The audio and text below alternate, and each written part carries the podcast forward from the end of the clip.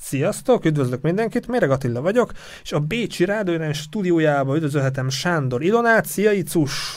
Szia, sziasztok!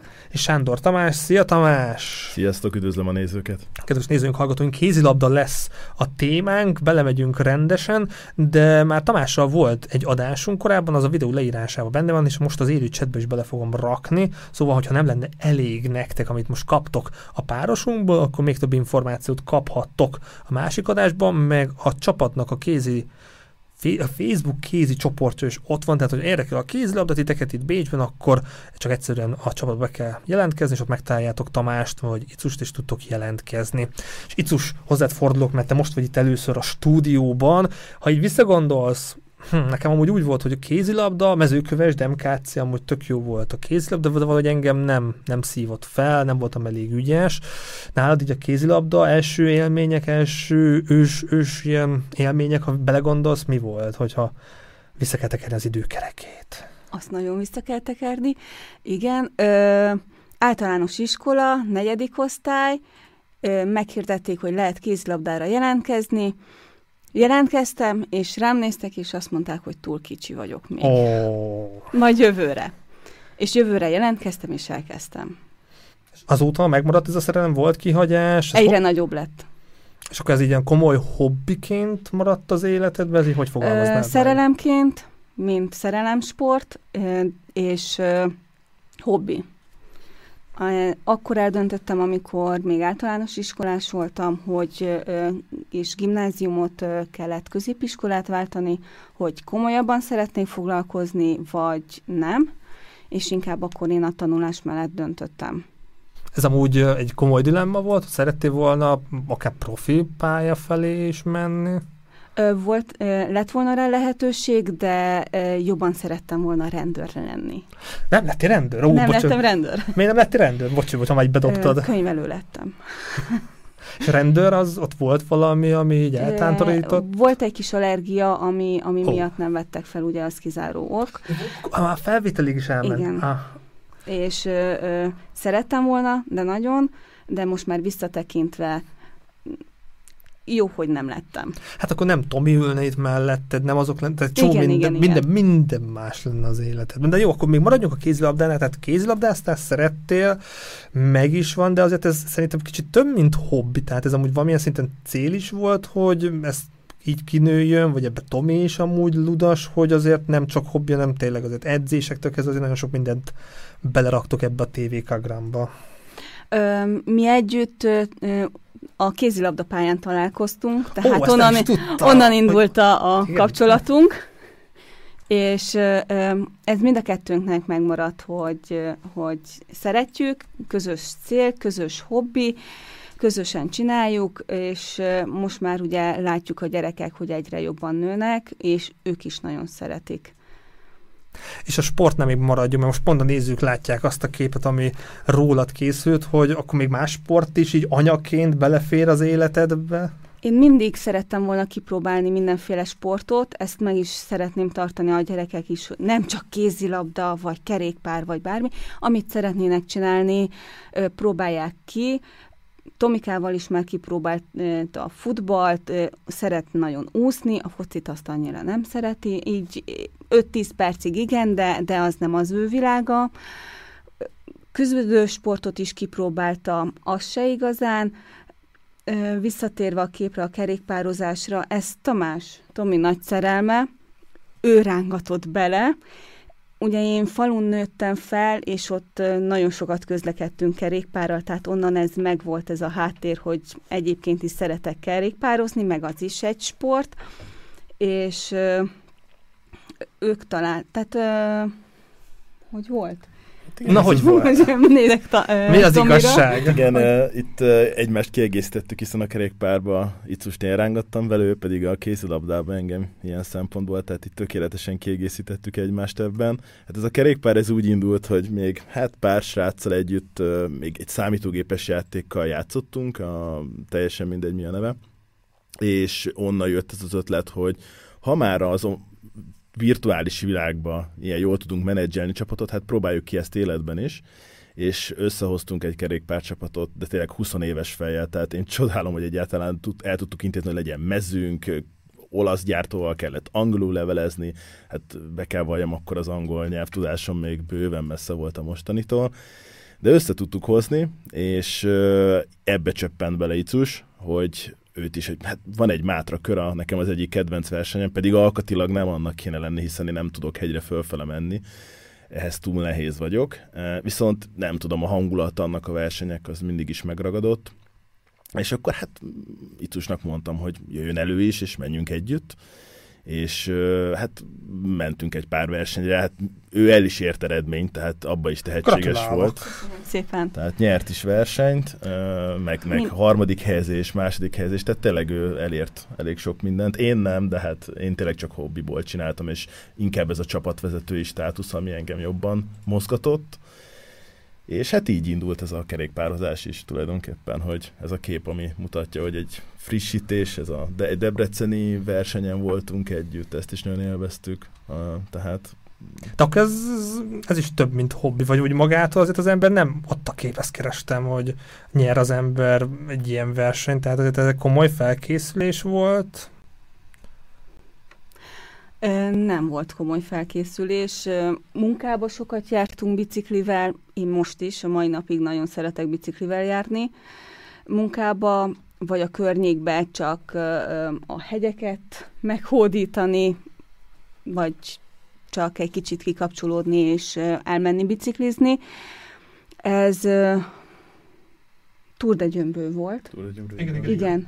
Itt harmadik helyezést értem el, a kisebbik távon 31-2 kilométer volt körülbelül, és ezt tombolán nyertem, ezt a pénzösszeget. Nem semmit. De az eredmények is, és ez most is így belefér időbe a bringázás? Kicsit komolyabban mentek, vagy ezek megmaradtak élménynek, és néha a bringára pattantok. A versenyek azok megmaradtak élménynek, bringázni gyerekekkel, most már a nagyobbik is egyre ügyesebb, és szeret bringázni. Ővel is napi szinten járunk bringázni, főleg ha iskola van, mert egyszerűbb azzal közlekedni itt a városban, és nagyon ügyes benne. Szerintem is ő is nagyon szereti. Ezt amiatt kérdeztem, hogy azért ennyi mindenre nem juthat az embernek ideje, hogy még ezt a sportot is így végig próbáljuk azt, hogy most tömegközlekedéssel is nekem 1 óra hossza bejönni a városba, az Z-Stadtból a Rathausig, vagy akkor felülök a biciklire, és megvan a napi edzés is, mozgás is, kikapcsolódás is. De beszoktál tekerni a melóba? És mennyi? Biringában mennyi idő? 15-16 kilométer. És időben azt, hogy mennyi idő? Ilyen 1 óra a forgalomtól függ, plusz lámpákat hogyan fogom meg, kik tekernek előttem a bolyba. És akkor még maradjunk nálad, hogy te beszéltük róla, hogy van 2 gyerkőc, tehát anyukaként, még azért bebringázzál, meg még edzéseket is tartsál, ezt így hogy tudod menedzselni időben? Tehát így valamit árulja, hogy mi ebbe a titok? A titok? A titok. Nem tudom. Mondom, próbálom megtalálni a kiskapukat, és mérlegelni, hogy időbe mi fér bele. Tehát, hogy most, hogyha ülök a metrón, vagy biciklizek, akkor inkább én azt választom, hogy biciklizek, mozgok. Ez valamelyest az energiámat is elviszi, ki tudom engedni egy kicsit a gőzt, kitisztítani a fejemet, a gondolataimat, ugye ez az én időmbe beleszámít. Nekem az én időt tudod, mi mostában vásárlás, elmegyek vásárolni. Az is nagyon jó. Nem szeretek vásárolni, de most egy kicsit megszerettem. Az is egy kötelező elem, mert ugye táplálni kell a családot, és... Életbe kell tartani a családot. Igen. Igen, tehát próbálom az ilyeneket előre gondolni, hogy most ez így hogy fog beleférni. Vannak ad-hoc dolgok, például most nekem ki kell menni futni, és futok egy kört, vagy amikor a gyerekek megszülettek, utána a babakocsival sétálni, majd kocogni szépen lassan a regeneráció alatt, utána utána már futni, nagyobb távokat, ehhez szerencsére volt egy kis futóbabakocsim, amit nektek is majd javaslok, nem tudom, a párod milyen... Szeretnék, nem szereti a babakocsit most még a gyerek, de puhítjuk. A másik véglet a hordozás, amit ugyancsak tudok javasolni még, és a túrázásokat, amiket mi is nagyon szerettünk. Ezek mind terve vannak, de lehet, hogy a nézőink, hallgatóink között van hasonló szituációban anyukkal, két gyerekkel, hogy például akik járnak hozzátok, viszik hozzátok a gyerekeket, így nekik mennyire könnyű elvinni, mert szombatonként vannak az edzések, a gyerekedzések, sokan akár nem tudják ezt megoldani, mert nem jó az időpont, tehát ez mekkora áldozattal jár a szülők részéről, hogy a gyerek kézilabdára tudjon járni a gyerekük.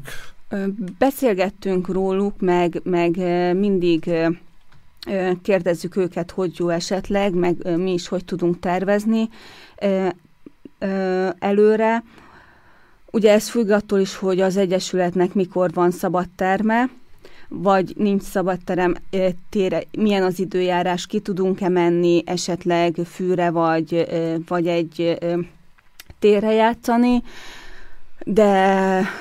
Ez az időpont is a szombat délelőtt úgy lett kialakítva, hogy a hétköznapi rohanás, ahol úszás van már, ahol torna van már, vagy egyéb programok, vagy ahogy a szülők ugye dolgoznak, mindenki dolgozik valamit, vagy csinál, hogy tudják belevinni a még pluszba ezt az időpontot, és így alakítottuk ki igazából ezt a szombat délelőttöt, hogy akkor mindenki már nyugisabb, és legyen így. Ügyes. Tomi, akkor hozzád fordulok, hogy akkor a gyerekkézilabda az ötlete honnan jött, hogyan indult, mennyire volt nehéz időpontot állni, kialakítani, megtanulni ezt a szakmát, meg gondolom ez a, teljesen más. De ezt már te kifejted, mint a felnőtteket edzeni. Szóval, hogy jött az ötlet, hol tart most ez a pályád, mondhatom így. Hú, hát ez távolról kell indulnunk igazából. Podcastnek ez az értelme, lehet távolról. Tehát ez az egész ugye edzőség, azt már a múltkor beszéltük, hogy ez tulajdonképpen Angliába indult el. Ezt a részét nem is szeretném tovább taglalni, mert ez egy nagyon szép emlék tulajdonképpen, és nagyon büszke vagyok rá, hogy ott részt vettem annál a csapatnál. Viszont a gyerekkézilabda az tulajdonképpen Dániából jött az ötlet, hogy hogyan csináljuk és miként, mert amikor egy 3-4 évet ott is éltünk, tehát mi meglepő módon, nekem nagyon tetszett az a fajta hozzáállása ott, hogy a gyerekekkel foglalkoztak, tehát ott is ez a pont szombaton reggel volt a gyerekedzés, nagyjából szerintem 2 órás volt ugyanúgy, és arra törekedtek, hogy tényleg akár a totyogós gyerekek is, egészen a 10 éves korig lehetett jönni, és a szülőkkel együtt. Tehát, hogy nem voltak kitiltva a szülők, hogy ne jöjjön be az edzésre, hanem igenis legyen ott. Ha akar, segítsen a gyerekének, a gyereknek is egy plusz komfortérzetet ad, hogyha bármilyen dologban oda tud menni a szülőhöz, és emiatt semmiféle negatív dolog nem történt. Tehát tényleg a gyerekek fel tudtak oldódni, és jól tudták érezni magukat.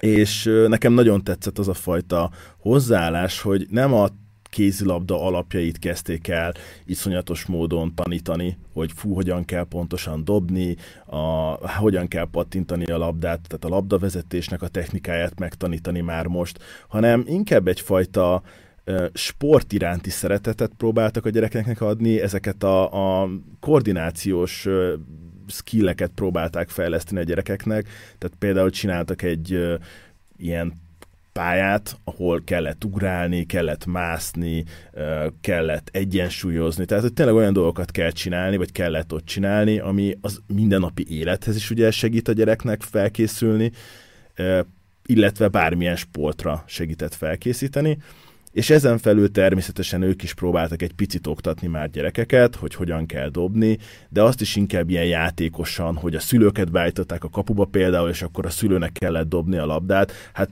látszódott, hogy mindenki ezt mennyire imádta, és tulajdonképpen ezt a fajta gondolkodásmódot próbáltuk átmenteni, meg egy picit a magyar gondolkodásmódot is, hogy egy picit azért tanítsunk is valamit a gyerekeknek, illetve mivel Z-Stadtban vagyunk, és tényleg csak magyar gyerekek járnak jelen pillanatban hozzánk.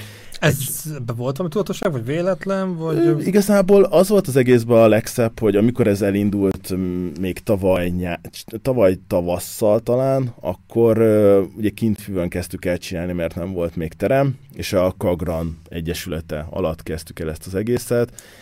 Akkor csak, hát akkor volt egy-két olyan csapattárs, akinek aki osztrák csapattárs, és neki is eljött a gyereke, de főként ugye a magyar csapattársnak a gyerekei jöttek el, és így elkezdtük ezt így felépíteni, utána kaptunk termet is, de annak nem igazán volt jó időpont, mert reggel 8 órától volt 10-ig, hát gyereknek is szombaton reggel 8-ig, plusz főleg a szülők, akik végre talán alhatnának egy picit, tehát ez nem volt annyira jó megoldás.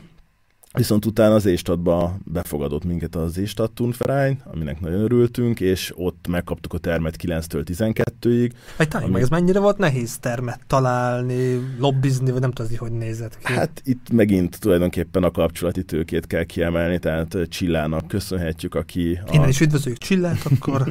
Neki köszönhetjük, hogy sikerült ezt a termet megkapnunk, hiszen ő a Turnvereinnak a tagja, tulajdonképpen jobb keze, és ő mondta, hogy esetleg lenne egy ilyen lehetőség, hogy nézzük meg, hogy mit lehet belőle kihozni. És hát így kezdtünk el akkor az Z-Stadtba, amit a képen is lehet, vagy a videón is lehet látni, ebbe a terembe edzeni. Nem minden szombaton tudunk, mert van, amikor a Turnvereinnak is kell a terem, de szerintem 90%-ba tudunk menni, és tényleg abszolút minden igényt kielégít ez a terem, mert abszolút mindenféle eszköz és egyéb dolog rendelkezésünkre áll. És hát így kezdtük el, hogy volt szerintem 5 család, vagy még talán annyi se, aki lejött hozzánk edzeni, és hát, hogy mondjam, a jó hírünk talán, ha mondhatom ezt így önfényezés nélkül, hát szóbeszéd alapján másokhoz is eljutott a hír, és szépen jöttek az emberek, hogy családok kvázi, hogy szeretnének csatlakozni, hogy lejöhetnek-e, mi meg örömmel tényleg láttunk mindenkit, és még most mai napig látunk mindenkit, hogy jöjjenek le, és nézzék meg, hogy milyen az edzés.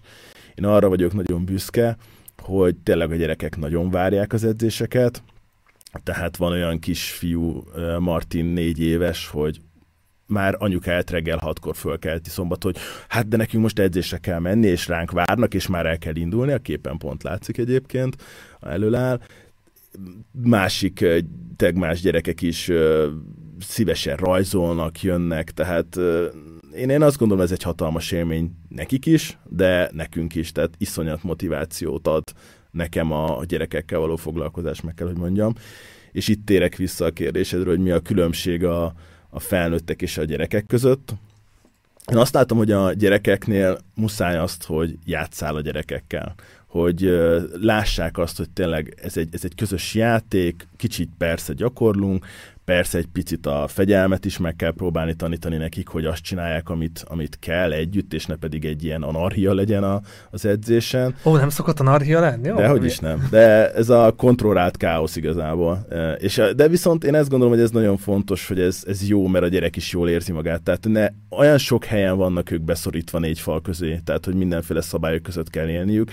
Persze vannak bizonyos alapszabályok, amit betartunk, de azért érezzék jól magukat. Tehát, hogy ezért is próbálunk nagyon sok játékot, tehát ezeket a pályákat is, ami látszik a videón, csinálunk nekik. Ezek nagyon jó, hogy fejlesszük ezeket az alapképességeket, amiket kell, viszont nagyon sokat fogócskázunk, vagy egyéb ilyen játékot játszunk, amivel tényleg ők is kiélhetik magukat, és hát mindig azt mondom a szülőknek, hogy az a cél, hogy elfáradjanak szombat délre. Általában a szülők elfáradnak, a gyerekek meg utána még futnak kint a játszótéren még 2 órát simán, mi pedig legszívesebben lefeküdnénk aludni, de ez természetes. És Icus, hogyha visszagondolsz, akkor Tomi mondta, hogy hát jó ez a kézilabda, de amúgy tök jön, hogy még gyerekekkel is foglalkozni, így mit szóltál az, hogy oké, de hova tegyük az időnket, meg ezt hogy kéne megcsinálni, tehát nektek is csak 24 órátok van, és ezt még belegyúrni, ez neked, mint feleség, anyaként, ez így, hogy mennyire volt ilyen vizes dézsa, hogy oké, ez most hogy gondolja Tomi? Szerintem ez a része az nagyon egyszerű volt, meg egyszerű is, mert a saját gyerekeinkkel vagyunk együtt, saját gyerekeinkkel töltünk minőségi időt, látjuk őket, fejlesztjük őket, tanítjuk őket, és ugye ők is látják azt, hogy mozgunk, ők is voltak már az én meccseimen, a Tamás meccsein, és szeretnék ők is ezt csinálni. Ez egy nagy áldozat a család része, hogy a szombatotokat azért odaadjátok, mert nem utaztok el, nem mentek el túrázni, nem pihentek otthon, tehát azért ez nem volt, nem túl nagy áldozat, vagy nem nagy áldozat? Annyira nem nagy áldozat, mert szeretjük csinálni. Tehát amit szeret az ember csinálni, az arra áldozatokat hoz, döntéseket hoz, hogy más nem csinál. Igen, szeretnénk más dolgokat is csinálni, de nekünk ez az első. És maga a gyerek oktatással van valami cél, messzebb, közelebb távon, vagy csak tényleg ez, hogy na, sportoljunk, mozogjunk, vagy van mögötte hosszabb távú cél is, nem tudom, hogy kinevelni. Láttok tehetségeket, tehetséggondozás, bármi ilyesmi? Nagyon büszkék lennénk arra, hogyha bármilyen eredményeket elérnének a jövőben a gyerekek, ami elindításunk, nevelésünk alapján. Igen, most még ugyan nagyon a kezdetek kezdetén vagyunk, a gyerekek még kicsik, de ők nagyon gyorsan nőnek, és látjuk, hogy egyre több gyereket inspirálunk, és vonzunk. Örülünk nekik, hogy jönnek, és szeretnénk ezt tovább folytatni. És ezt átemelni akár a ti részletekről a profi szintre, ebben van potenciál, hogy tényleg mondjuk negyedállásban, félállásban ezzel foglalkozzatok, mint edző, segédedző, mert most jelenleg ez csak így, nem csak, azt vegyük vissza, bocsánat, de ez hobbi, időt, energiát, pénzt beleraktok, de ebben van potenciál, hogy látjátok, Tamás? Ez egy nagyon jó kérdés. Potenciál mindenben van, tehát amíg az ember hisz valamiben, én azt gondolom, hogy van benne potenciál. Itt Ausztriában talán egy picit nehezebb kézilabdából kvázi megélni, hiszen itt jóval kevesebb anyagi juttatást lehet kapni, vagy szerezni, mint mondjuk például Magyarországon. Én inkább úgy gondolom, én egy picit úgy látom ezt az egészet, hogyha, amit Ticus is mondott, hogyha el tudjuk indítani a gyerekeket egy olyan pályán, ha ez kézilabda lesz, ha ez bármilyen más sport, és és tényleg a csakot itt idézőjelbe tenném, ha csak azt érjük el, hogy szeressen sportolni, és szeresse azt, hogy ne otthon üljön a tévé előtt, vagy a számítógép előtt, hanem szeressen lemenni egyet futni, vagy biciklizni, vagy bármit csinálni, akkor már elértünk valamit.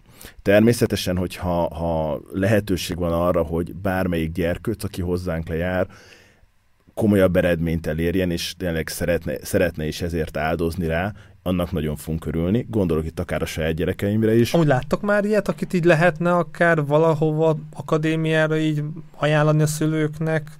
Nem tudom, ezt már ki lehet ilyenkor szúrni? Hát én inkább azt mondom, hogy még én nem gondolnám, hogy az akadémia az játszana, ez majd talán ilyen 12-14 éves korba jöhet inkább elő. Addig ez a különbség a magyar és a skandináv kézilabdában, hogy tényleg a skandinávok 10-12 éves korig játszatják a gyereket, élvezze, és utána kezdik el a nevelést, és akkor sem az a lényeg, hogy eredményt érjen el még. Majd későbbiekben. Viszont sajnos Magyarországon nagyon sok olyan edző van, aki már ebben a korban is eredményt szeretne elérni a gyerekkel, és pont a Zsiga Gyulának volt egy nagyon jó értekezése, hogy már kiégnek a gyerekek fiatalkorban, és 17-18 évesen abba hagyják a sportot. Pedig baromi nagy potenciál lenne bennük, és el lehetne eredményt érni.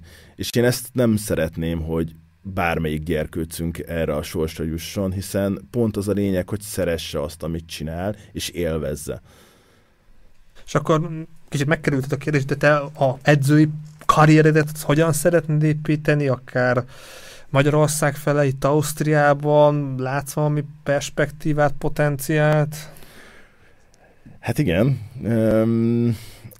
Én megmondom őszintén, nekem nagy álmom az, hogy tényleg gyerkőcökkel foglalkozni. Nagyon érdekes, hogy amikor elkezdtem, de szerintem erről talán beszéltem az előző alkalommal, hogy amikor elkezdtem az edzőképzést, én nagyon úgy voltam vele, hogy én fiatal, tehát hogy kicsikkel nem fogok foglalkozni. Tehát nagyon nem az én világom, nem tudok velük szót érteni, nem fog ez működni. És valahogy ez teljesen megfordult.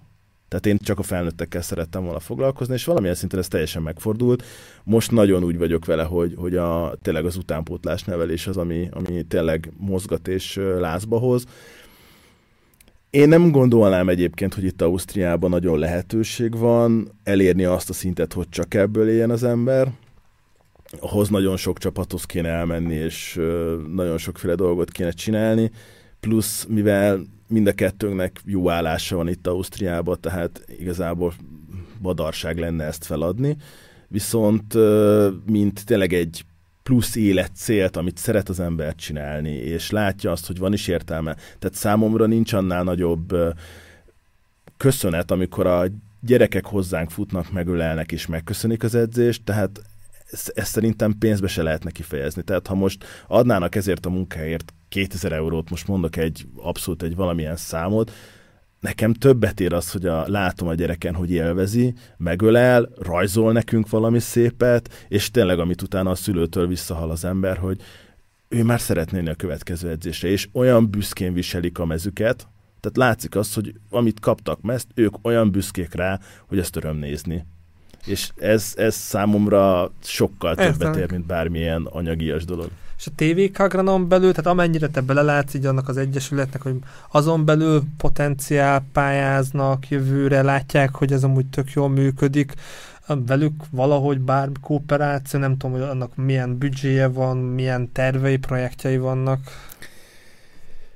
Hát ez egy ismét nehéz kérdés. Mehetünk tovább is, tehát van témánk, tehát nem akartam így bekérdezni meg, nem ez a legfontosabb, csak így, ha már mégis egy ilyen égisz alatt mentek. Igen. Nem, az utánpótlás képzés a két ország között, Magyarország és Ausztria között szerintem nagyon más. Tehát egy az, hogy mit tanítanak, hogyan tanítanak, és ezt hogyan viszik véghez.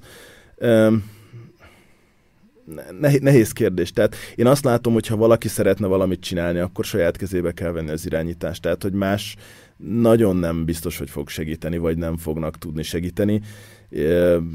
Igen, ez egy nehéz kérdés.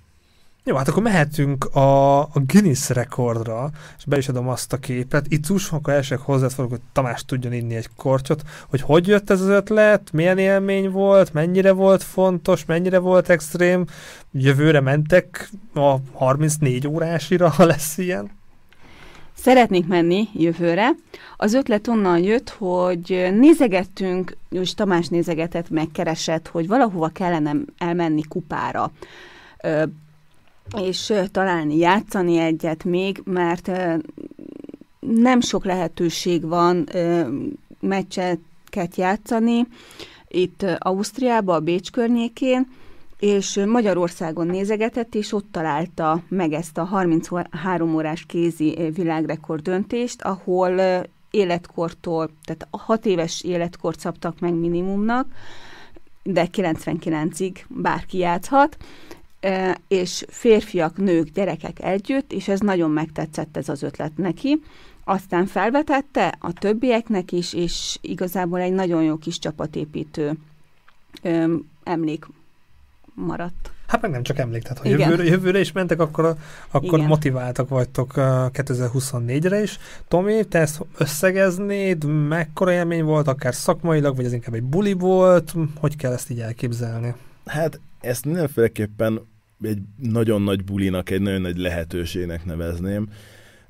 Megnyertük mind a két meccsünket, tehát arra büszkék vagyunk, mint bécsi kézilabda klub néven indultunk. Csak 2 meccset játszottatok? 2x1 órát, igen. Lehetett volna akár többet is, de akkor korábban kellett volna jelentkezni. Így is pár játékosunk besegített más csapatoknál is játszani. Amiatt tartom hatalmas dolognak ezt az egészet, hiszen itt családok tudtak együtt játszani, tehát legjobb barátom a fiával kézilabdázhatott, mi is tényleg 4-en fönt lehettünk a pályán, volt olyan időpont, akkor anyuka a 2 fiával tudott együtt játszani, tehát én azt gondolom, ez egy olyan élményt adott a családoknak, hogy együtt tudtak kézilabdázni, és ez viszonylag ritka ugye manapság, hogy együtt tudjon játszani, én is az, hogy Icussal együtt tudok játszani, hát maximum edzésen van rá lehetőség, de egy konkrét meccsen arra nem igazán van példa. Tehát ez szerintem hatalmas élmény volt nekünk is, és tényleg nagyon köszönjük a szervezőknek, hogy ezt megengedték, és lehetőséget adtak nekünk, hogy játszunk. Ez most volt először amúgy? Nem, volt már, úgy tudom, hogy tavaly is, de most találtuk ezt így meg tulajdonképpen. Amúgy csak egy lábjegyzetek mondom, én főiskolán szerveztünk az önkormányzat, a diák önkormányzat a 24 órás focit, és ott is tudom, hogy ez mekkora munka csapatot találni, valaki alszik éppen, gyere már, kell az ember, tehát és a 33 óra, az akkor folyamatosan elindul az óra, és akkor folyamatosan 33-ig játszik, 3 órán keresztül valaki játszik a pályán, szóval kicsit azért pár dolgot, ami érdekes, vagy nem is gondolnák be az emberek, hogy hát csak készítenek az emberek, tehát azért meséljél, mert te voltál mostan, és még friss az élmény. Így van, hát úgy volt a szervezés, hogy óránkénti váltásban játszottak a csapatok, tehát ki volt adva, hogy 2 csapat játszik 1 órát, és utána rögtön kvázi megállás nélkül csere és játszott megint 2 csapat. Ugye profi játékvezetés volt, írták az eredményeket, a gólokat, később egy nagyon sok kupát kiosztottak, hogy kidobta a legtöbb gólt, ki volt a legjobb védekező csapat, stb. Ha megengeded, akkor megemlíteném a szervező nevét, a Turai Tibort. Tényleg hihetetlen munkát tett le az asztalra, és nagyon-nagyon köszönjük szépen neki, hogy lehetőséget kaptunk, még egyszer. Hány csapat volt körülbelül? Nem kell pontos szám, de ez mennyi fette le? Szerintem ilyen 25 körül. Az 30. Nem is olyan sok. Nem volt annyira sok csapat, de hát pont emiatt, hogy 2-szer játszottunk általában. Igen, jó kis kihívás volt, azt kell, hogy mondjam. És a kicsiknek, nagyoknak, kinek volt ez fárasztóbb? Milyen időpontban játszottatok? Gondolom azért nappal, éjszaka meg akkor a felnőttek tolták. Így van, mi nappal játszottunk, mind a két meccsünket, ha jól emlékszem, 3 órakor játszottuk. Hát fárasztó volt mindenkinek, mert hát hiába egy buli kézilabda, attól függetlenül futni kell, és védekezni, góldobni, fölállni, visszafutni, tehát elfáradt szerintem mindenki, de a kicsik nagyon élvezték, tehát Tomi és a fiam dobhatott egy gólt 7-esből, az hihetetlen élmény volt ezt látni, azt az örömet az arcán, amit tényleg adott, ez zseniális. Ezt szülőként megélni szerintem hihetetlen nagy élmény.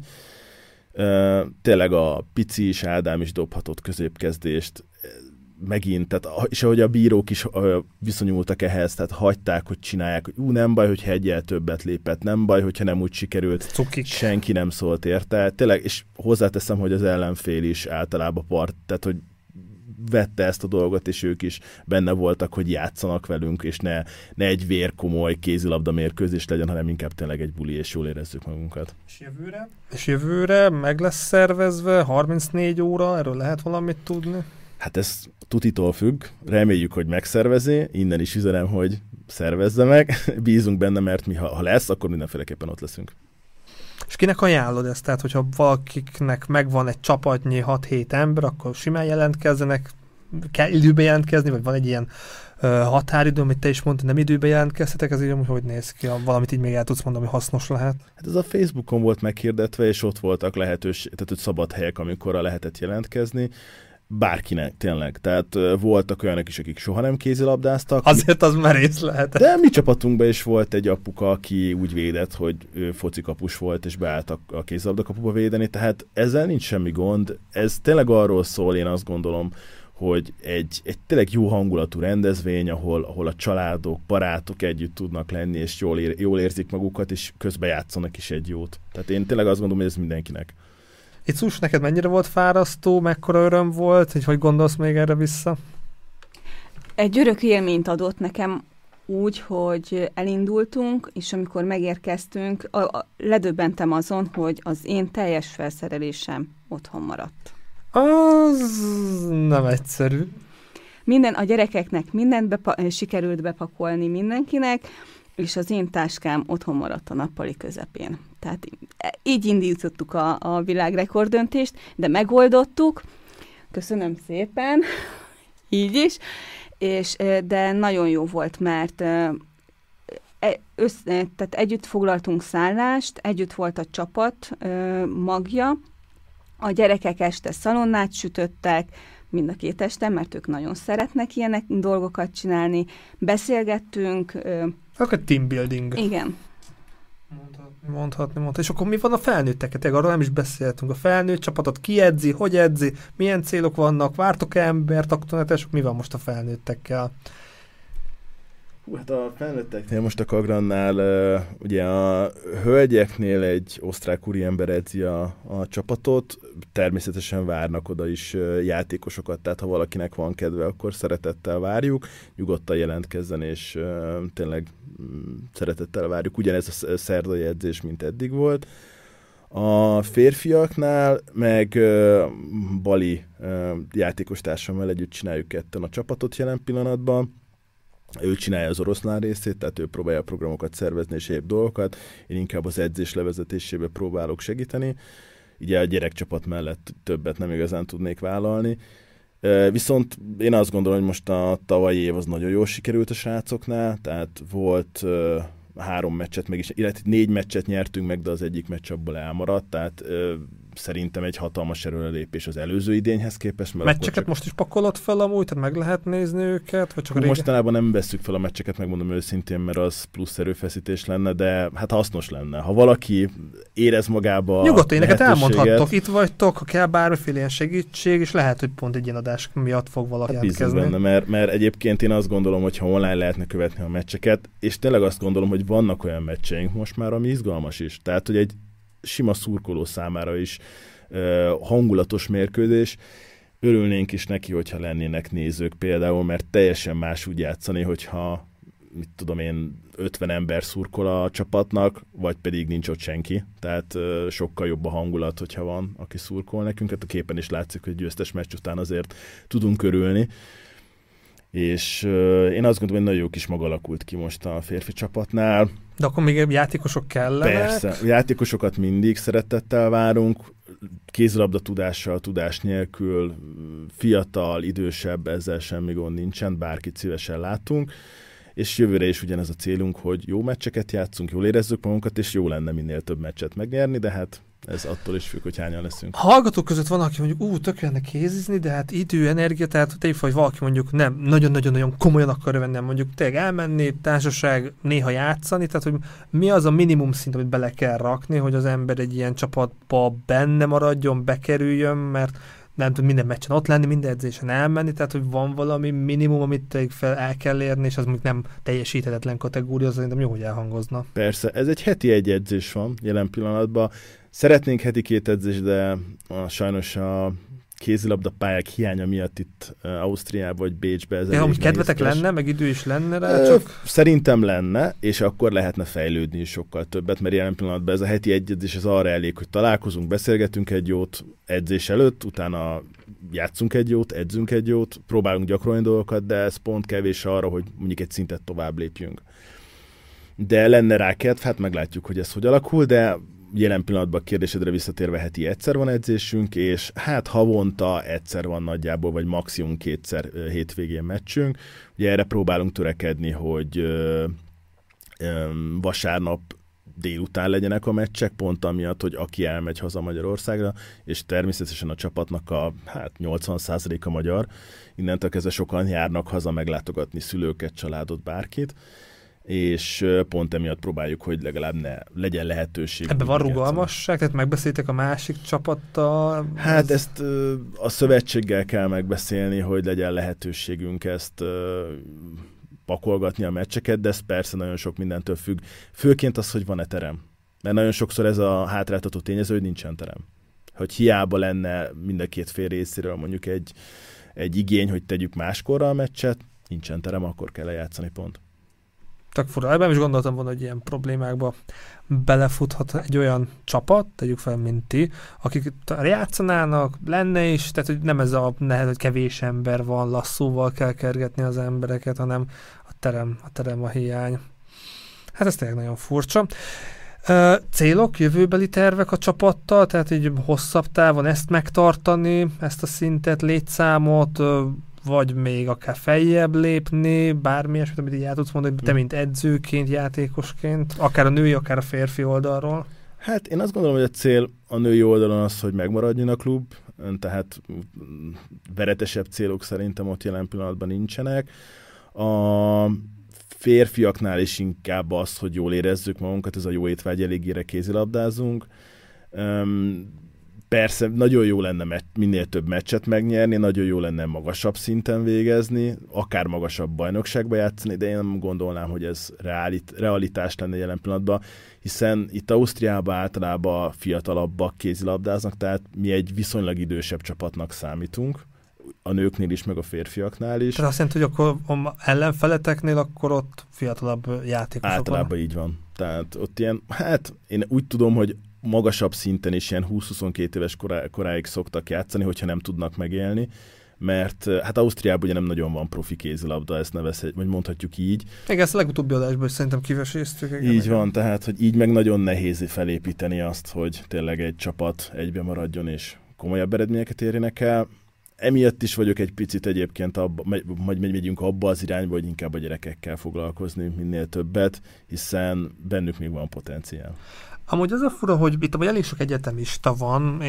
Az én műsorom nagyjából nem nagyon hallgatják egyetemisták, de ezt az adást elküldöm, és hát ha ott van valaki, aki sportolna, becsatlakozna, hogy ugye a 20 évesekre amúgy számítanátok, tök jó lenne, kellenének. Persze, teljesen. Tehát, hogyha hát van is egy pár egyetemistánk, meg kell, hogy említsem, én abszolút számítanánk rájuk, és hozzáteszem nekik még a legegyszerűbb, mert aki egyetemista, annak ingyenes az átigazolása. Tehát ott nem kell fizetni átigazolási díjat, viszont hogyha, mit tudom én, megye egyből jönne valaki át Magyarországról játszani ide hozzánk, Ausztriába, akkor itt nagyjából 500 eurós átigazolási díjat kell fizetni. Hát ez brutál! Nagyon sok, és amatőr játékosról beszélünk, tehát számomra ez érthetetlen, hogy ezt miért.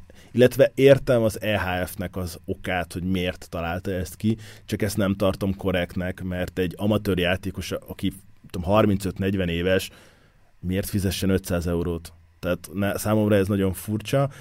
Tehát ezzel támogatja biztos a szervezet. EHF működését, így van. Van még pár ilyen nagyon blödség, ami úgy nekünk laikusoknak, civileknek, kívülállóknak érdekes, mert ezzel nagyon meglepődtem.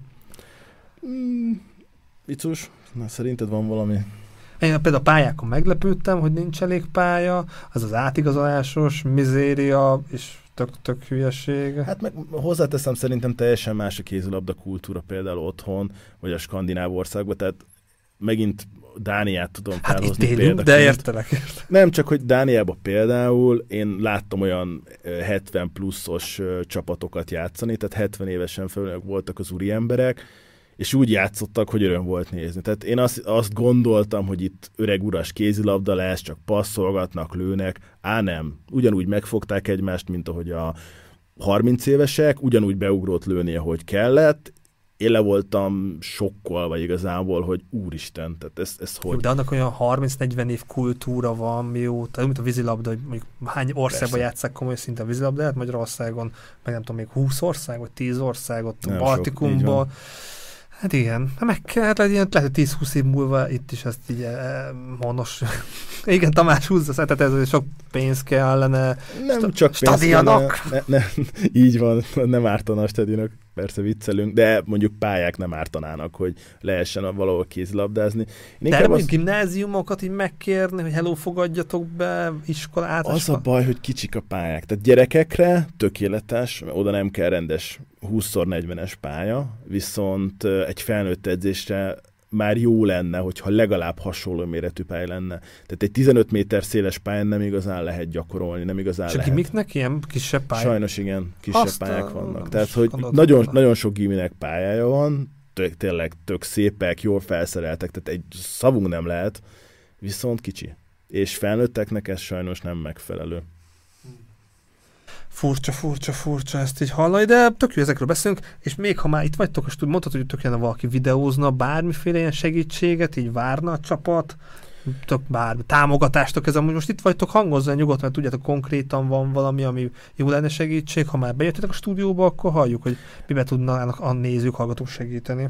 Hát bármit abszolút nagy szeretettel fogadunk. Kaptok egy csoki tortát, ne dolgozzátok le! Teljesen jó. Nem, tényleg például az EHF-et pont megemlítettük, az egyik kollégától kaptunk gyerekméretű labdákat például, meg kapuhoz felszereléseket, meg egyéb dolgokat, tehát próbálunk mi is így bizonyos dolgokat összeszedni a csapatok számára, hogy... Ezt nem értkezem, akkor megkezdem majd hát nem mondom ki a nevét, a Decathlonnak a területi igazgatója is amúgy magyar, elvileg majd jön be a stúdióba, akkor ha eszköz, tegyük fel, nem tudom, ad valamit, ami kézzelabdával kapcsolatos, akkor már az is nagy segítség. Természetesen. Jó, akkor meg fogom kérdezni. Bármi. Tehát, hogy abszolút bárminek örülünk, hogy ha csak megemlítenek minket valahol, ha tudnak akár anyagilag segíteni, ha csak annyiban, amit te is megemlítettél, hogy eljönnek és felveszik a mérkőzést. Tehát igazából mindent abszolút nagy szeretettel fogadunk, sőt, a legegyszerűbbet mondom, ha csak kijönnek a nézők szurkolni.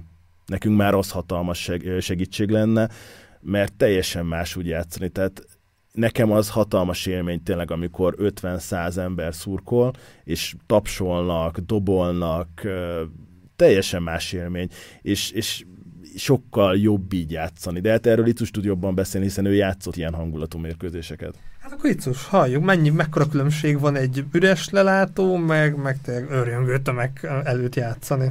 Nagyon sok energiát tud adni a szurkolás, főleg, hogyha esetleg a csapat elfáradt, vagy nincs ott fejben, vissza tudja hozni az önbizalmat, erőt tud adni, és teljesen más úgy játszani, hogy érzi azt a külső támogatást a szurkolóktól.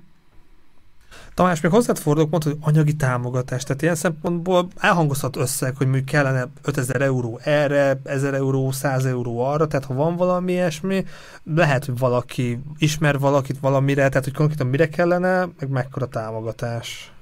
Hát konkrétan nekünk ugye a férfi csapattal, meg akár a női csapattal is még egy edzés lehetőség, aminek hát ugye elég komoly összege van, mert amit kapunk jelen pillanatban a szövetségtől lehetőséget a Liebgasse-be, hogy edzünk, az egy nagyon kedvezményes összeg, viszont több ilyen edzés lehetőséget jelen pillanatban a szövetség nem tud nekünk felajánlani, ezért valószínű privát lehetőséget kell találnunk, viszont azok meg nem olcsók. Tehát például van az Askő balcentrumnak egy nagyon jó pályája, ahol lehetne edzeni, de ott egy óra, hogyha tagok az emberek az Askőnél, akkor 70 euró egy óra az edzés. Tehát, hogy és minimum 2 órára ki kell venni természetesen.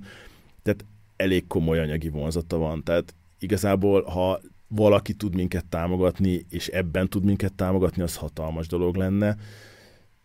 Majdnem mindenkinek van kézilabdája, tehát az nem egy akkora probléma, hogy most túllabdákat gyűjtünk, kapuk vannak, tehát ilyen most mezünk is van, természetesen, hogyha egy szponzor szeretne felkerülni, akkor nagyon szívesen csináltatunk új mezt, és megfizetik, ezzel nincsen semmi probléma, de nagyjából ennyi, ami fontos lenne.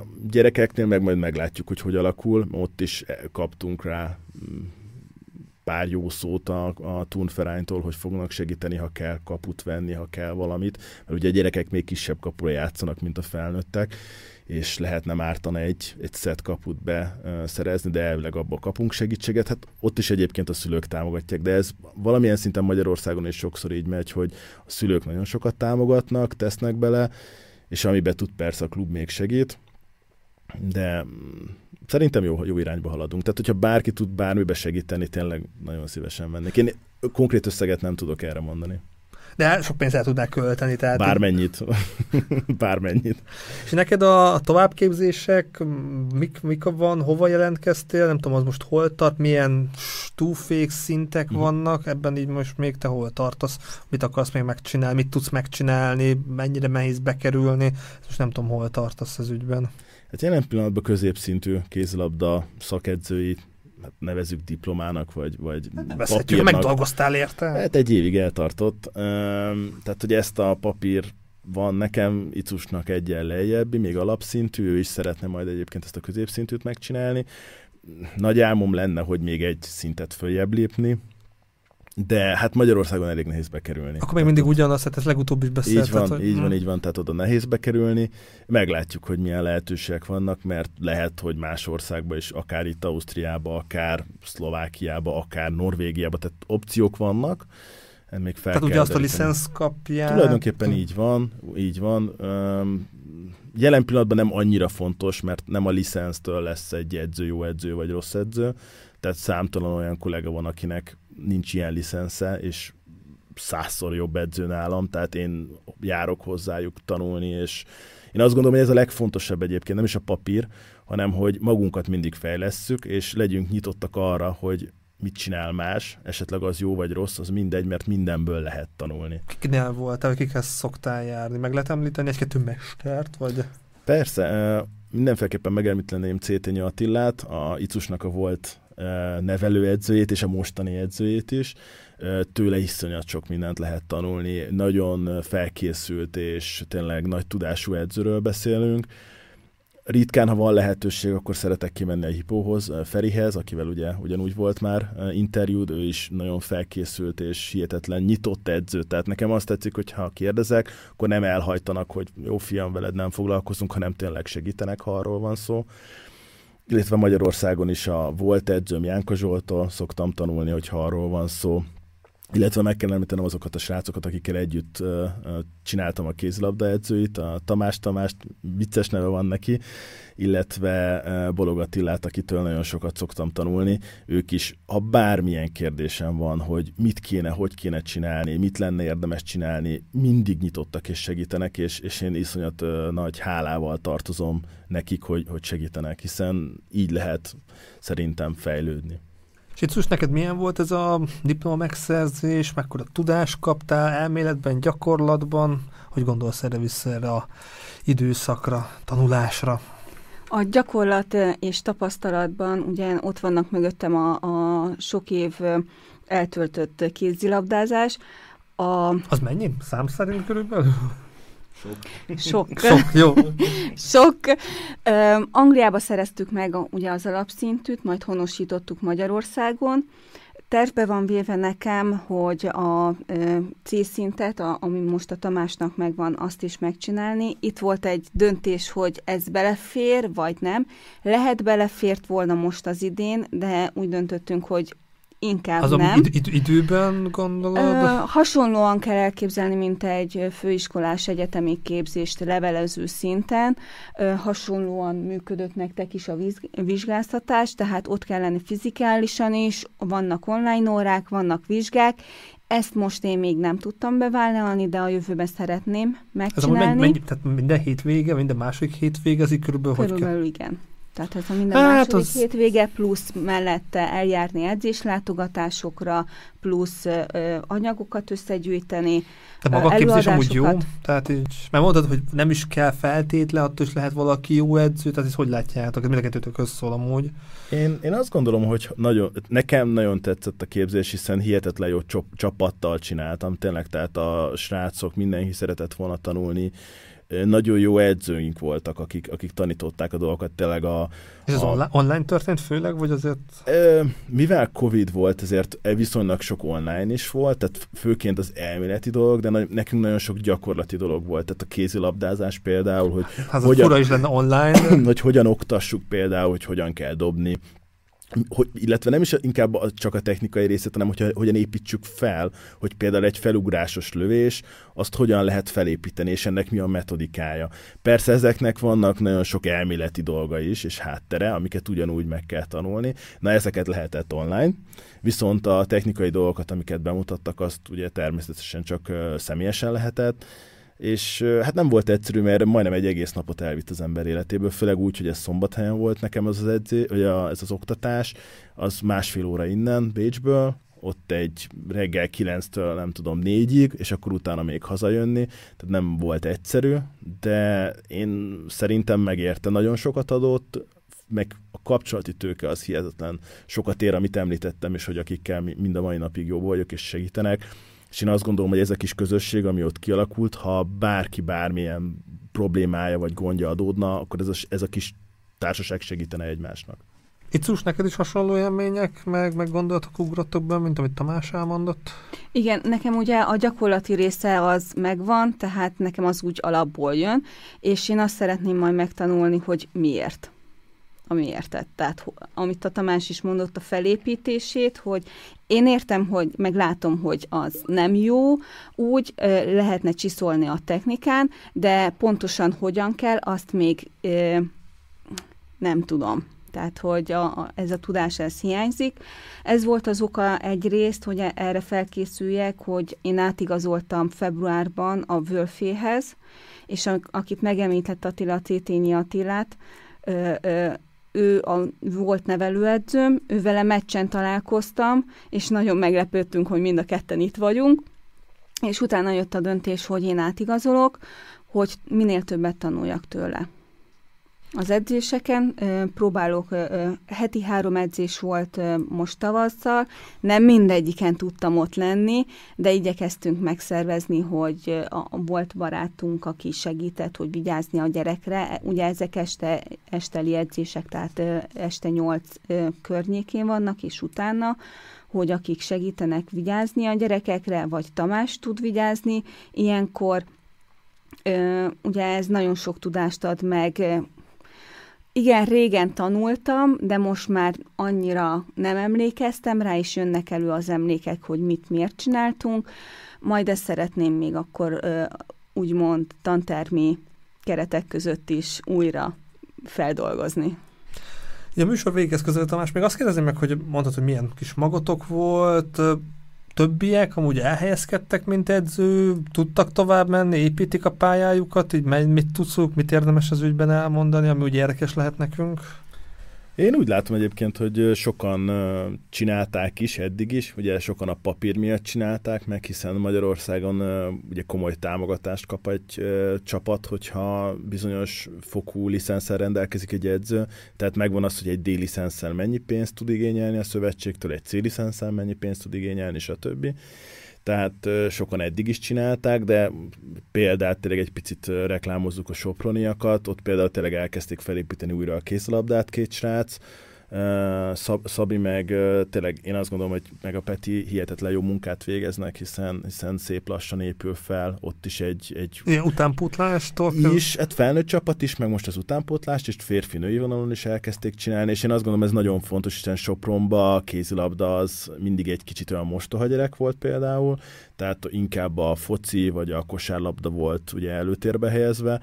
Ezt én nagyon jó ötletnek tartom, hogy ők is elkezdtek építkezni, és bízom benne, hogy sikert fognak majd elérni, de a többiek is, akár Zalaegerszegen, Tamás, akit említettem, ő is próbál felépíteni valamit, hogy visszakerüljön Zalaegerszeg is a központba, hiszen ott is egyéb sportok magasabb helyen vannak rangsorolva, de még Attilát tudom, a Balogh Attilát megemlíteni, aki szerintem zseniális munkát végez azzal, hogy Zala-Szent Gróton egy abszolút kis városban fel tud építeni egy olyan csapatot, hogy az Ékik kézilabda klubbal, akik Veszprémben vannak, ugye a második számú csapat, tudnak kooperálni, és érdemben tudnak most már játékosokat adni nekik. Az Ékik meg nem kell bemutatni, amit elértek, a zseniális. Tehát én azt látom, hogy működik ez a dolog, hasznos is ez az egész tréning, amit adnak nekünk tudást, és erre lehet alapozni, és nagyon sok lelkes kolléga van, ami nagyon jó szerintem.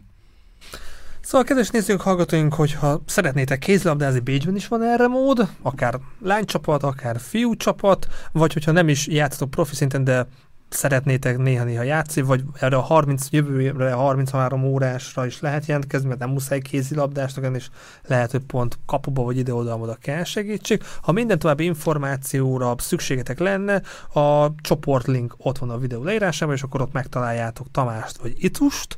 Itus, Tamás, köszönöm szépen, hogy itt voltatok, köszönöm a családnak, gyerekeknek, hogy elengedték a szülőket, nem edzésre, hanem most egy ilyen adásra, és remélem legalább 1-2 ember így jelentkezik, vagy meghoztuk a kedvét a mozgáshoz, nem feltétlenül a kézilabdához, de hát a mozgás a legfontosabb, és akkor nektek további szép hétvégét, és gyertek máskor is! Köszönjük szépen! Kedves nézők, hallgatóink, hogyha hasznos volt az adás, osszátok meg ismerőseitekkel, ha van bármiféle véleményetek, hozzászólásotok, komment szekciót szoktam olvasni, nyugodtan írjátok meg, és találkozunk legközelebb, és én egy óra múlva jövök a következő adásra, akkor 2 zenész fog majd érkezni. Köszönöm szépen a figyelmet, szép napot, sziasztok!